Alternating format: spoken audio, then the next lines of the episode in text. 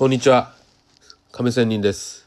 この番組は勤め人プラスアルファが最強または卒業して余裕時間のテーマを持っている亀仙人がお送りする番組です。さあ皆さん大体の人はサラリーマンだと思います。まあ経営者の方がいたらまたお金持ちの方がいたらこれを聞いていればまた私にね、えー、何か教えても欲しいということもありますがまあこの勤め人プラスアルファが最強というのはまあ別に勤め人でもいいんですがただ一つのことだけにこだわった仕事をしてはいけませんよとまあいわゆる最近でよく言う副業をしようということです。何かね、えー、一つのことではなくていろんなことのスキルを持った方がまあ人としての価値っていうんでしょうか自分自身のね、えー、いろいろ稼げる方法を持ってた方が、まあ、生き延び生き延びることができますよというような話です。まあその方がやっぱりいいですよね。安心感もありますよね。一本筋っていうのは芯が通っていいとちょっとかっこいい感じにも見えますがでもやっぱりねその一本筋の勤め人例えば首切りにあったらきついですよね。まあそういうことでもやっぱりいろいろね自分を試せる場所があった方がいいしまたそのような力があった方がいいしとまた会社にとってもそれが会社にとっても何かしらね付加価値になるだろうというようなことです。まあそれもプラスしてまたは卒業して余裕時間というのはやっぱり人にとって時間っていうのは有限ですよね。最近私ブログとかねあるツイッターでも見ましたよ。あのねじいさんになって例えばえー、10億円持ってたと年取ってね。じゃあこのじいさんもう動けなくて、えー、お金使えないと。せっかくこれまでね、え、若い頃からコツコツお金を貯めてね勤めにしながら貯めて10億も貯めたそうです。しかしじゃあこれを使おうと。ねその年になった時に使えるかったらもう動けないということで自分は何のためにお金を貯めてきたんだろうとかね。結局使えずに終わってしまうことだってあるっていうことですよね。なのでそれを聞いた時にね私親父を思い出しましたよ。現在親父まあ本当に、まあ、元気でね生きているわけなんですけども、まあ、ちょっとね、えー、脳性麻痺もあってね、えー、頭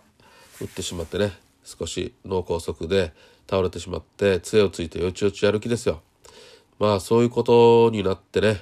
えー、父も動けなくなっていますある意味。でその父はね、サラリーマン時代によく言ってたのは、えー、自分は退職したら、えキャンピングカーを買って、え日本を旅したいということを言っていました。しかしじゃあこの今のね状況はって考えたら今やればって言ったけどやらないですね。もうずっとね眠るのが好き食べて眠るのが好きという方なので、やっぱり動かないとやっぱりそういう生活が続いてくるともっともっと動けなくなるという状況なんですよ。まあそういうことで結局はキャンピングカーの夢は今はちょっと厳しいなというような状況です。ですのでやっぱりね貯めるのはいいんですけどもやっぱり今しかねできないことってあるじゃないですか若い時にしかできない時期とかね今だからこそやりたいとかそういう時期っていうのは誰でもあると思います。ですので、まあ、お金を貯めることね、資金を貯めることって大事なことであるんですがそのタイミングを逃してしまうとなんかね、えー、いまいちな状況になるんではないかというようなこともあります。ですので、まあ、卒業して余裕時間ということでね余裕ができた時間で自分のやりたいことをやった方がいいのではないかっていうような話です。まあ、そういうのそういうテーマのもと、えー、これを話をしています。ということで次に話を進めていきたいと思います。今日もよろしくお願いします。さて、えー、今日の話は何かというとあの実は12月、えー、ボーナスシーズンですね、えー、私もボーナスもらいました、えこのコロナ禍の中で。ね。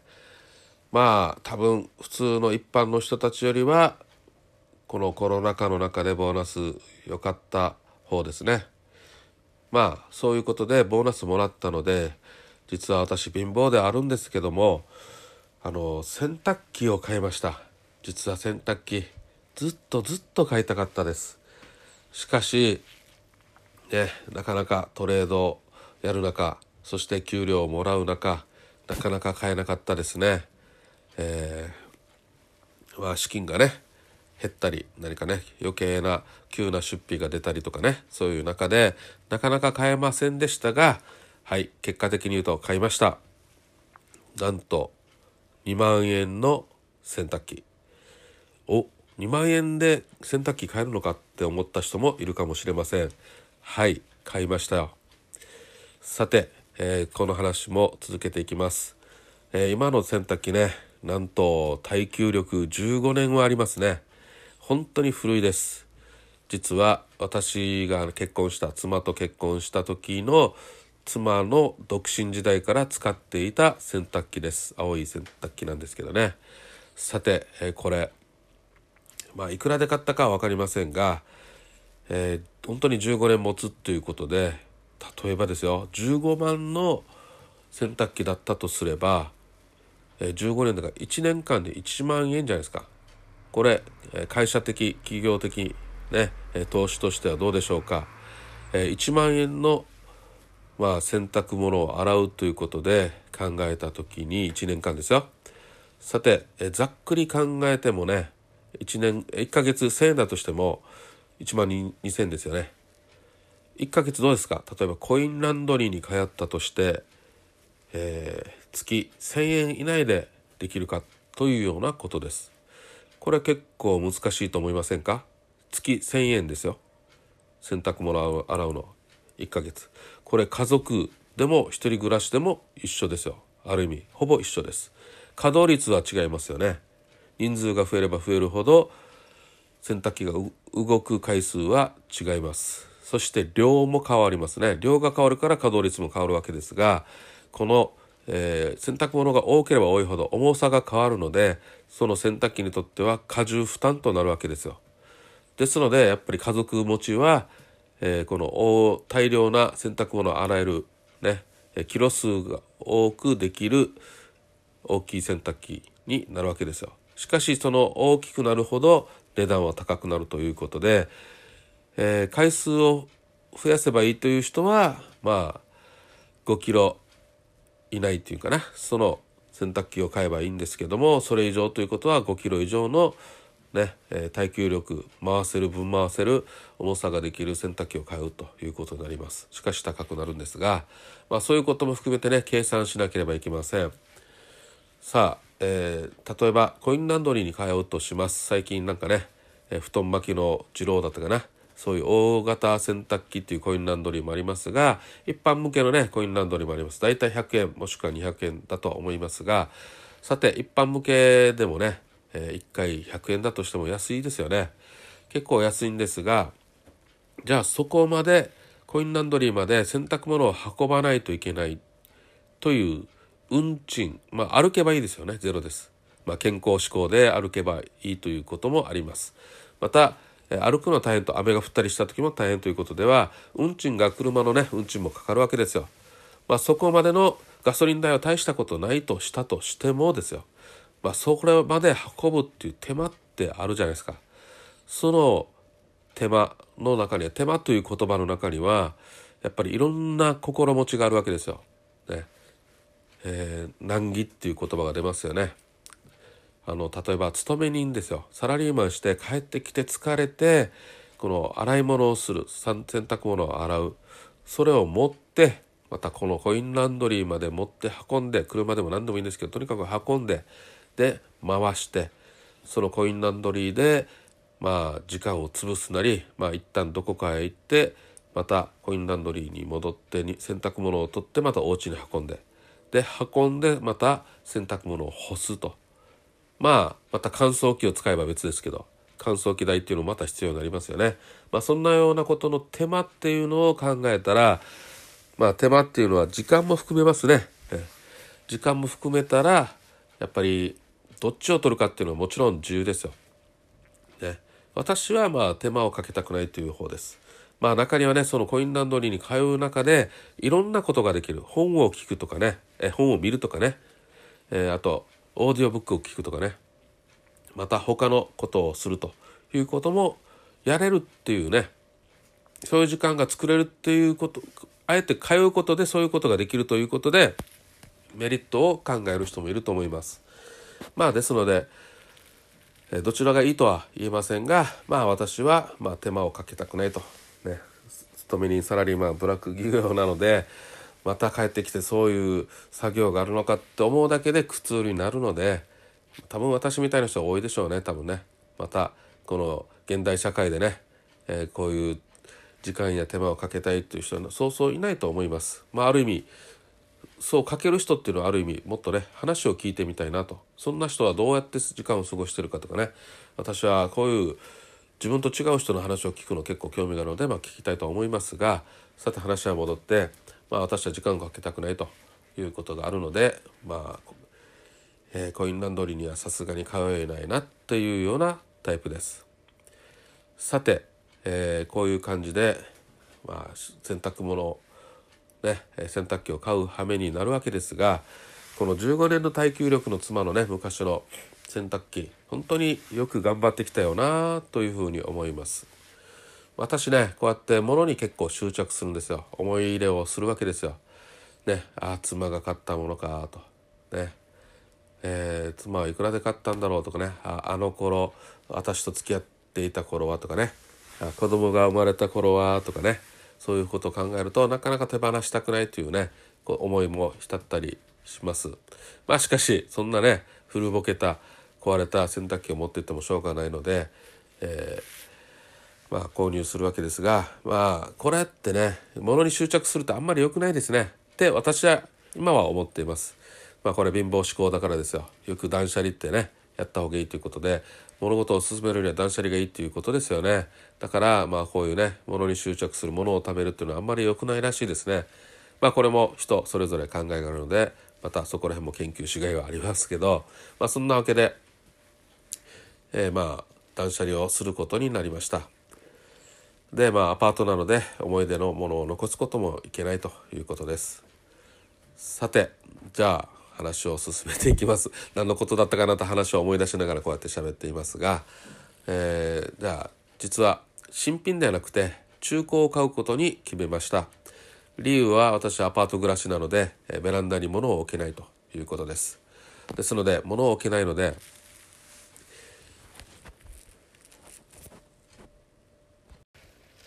外に置くので、え中古にしたわけなんですが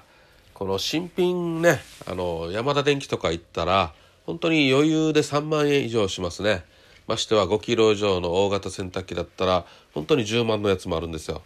ですのでいやいやさすがにこんなにお金はかけられないということです。でね、えー、中古車中古用のこういう生活館っていうところに行きました。するとですね、えー二層式洗濯機っていうかな。一旦洗って右側に脱水を入れるやつって昔のね洗濯機もあるわけですよ。そういうのはもちろん安いんですがいやさすがにこれも嫌だと。いちいち洗ってまた脱水するためにあの濡れた重い洋服をねまた脱水のところに入れてやるというね手間も私は嫌なんでやっぱり一括でややれる洗濯機。そしてやっぱり安い洗濯機を求めました。するとまあまあ満足のいける値段っていうのは2万円前後ですね。うん、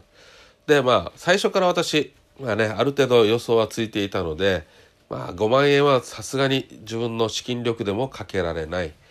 でまあせいぜい2万円ちょっと超えたぐらいだよなと思っていたのでそれでも3万円はかけられない2万5千せいぜいそれぐらいだなという目安はつけていました。でまあ2万円だなというふうに感じたわけなんですがさて、え、ここでやっぱりね、えー、その2万円前後いくつかあるんですけどもそこでもやっぱり日本のね大手メーカーパナソニックとか日立とかあとシャープかな、うん、そういうあとアイリスもあったね。そういう感じのところの洗濯機やっぱり買いたいなと思ったわけですがやっぱりそういうのって意外とやっぱり付加価値があるのかな。あのなぜか高いんですね。若干高いんですね。でハイヤーっていうのがね結構安い洗濯機人気みたいで結構数数がありました。で安いんですね。で2万円。でありましたのでそれを見てみるとなんと2020年代今年の洗濯機がね6台7台ぐらいありました。もう今年の洗濯機ですよ。もう多分引っ越しとかね何かがあって、えー、手放したんだろうなというふうに考えられますが、まあ、そういうことで新品があると、ね、新品じゃない。本当に新品同様の洗濯機があると。であとこの大手メーカー日本のねものを見てみると2年型2年落ちぐらいのが一番いいやつでしたね。2万円前後のやつで。ですのでここ迷いましたね。2年型落ちで2万円のちょっとした日本のメーカーものを買うのかハイヤーか。ハイヤーもしかしたら日本のメーカーかもしれませんが、まあ、ちょっと調べてないので分かりませんが、まあ、それにするかということで迷ったんですがまあお店の人にもいろいろ聞きましたよ。そしたらやっぱりねいろいろ聞くうちにいや日本のメーカーよりもやっぱりね2020年版がいいよなと。その方が耐久力もまあね確率的に可能性的に良くなるよなということでハイヤーというものにしました。なんと2万円から500円引きましたよ。で実は最初ねあのいいねでそのままね、えー、買っちゃったんですね。でそこで生産する時にもしかして、えー、お姉さんとあの値引きしてって言ったら引けましたかって聞いたらあじゃあ分かりました。端数500円ぐらい引きますよみたいなこと言ってくれたんであいやもうちょっとねとりあえず聞いてみてもよかったなっていうことでここがね、えー、反省点ですが貧乏人のねいつも交渉する私なのにしなかったなと。ちょっとね、えー、何かね魔が差したっていうかね、えー、交渉しなかったっていうかねこのメーカーを買うつもりだったけど2020年にね目がくらんだのか、えー、ちょっと忘れてしまって最初買う時に交渉しなかったというのが反省点です。ねまあ、そそういうことでいろいろ考えてそれを買いましたということです。さて、えー、私本当にそれまでいろいろ考えましたよ。えー、これコインランドリー通った方が安いのかどうなのかね考えました。えー、私のペースではですよ、え週2回洗濯機を回します。でですねこの週2回、えー、結構2回分回す時があるので結局コインランドリーに行って100円ものだったら200円。でこれを週2回400円。ね。で運賃かかる。500円ですよね。500円かか週かかると最低ね。手間もかかって。このてこの中には精神疲れる面も入ります。プラス500円で月では4回として5四20 2000円はかかると。で2000円をえー、なんだ？この年間に合わせると2万っていうふうに考えるとやっぱり洗濯機買った方が早いんですね。そういうことも考え計算しました。またあと処分料っていうのも必要ですよね。なんとこの洗濯機6000円ぐらいかかると言われました。高いですね。多分ぼったくられてる部分はあると思いますがまあそういうね会社も今コロナ禍で生き残るところもあるのでまあここは多分行ったって無理だろうと値引きは無理だろうと思われます。またそのお店から私のアパートまで運賃ね洗濯機新品洗濯機運ぶのに2000円と。まあ8000円ぐらいかかるみたいなんですね。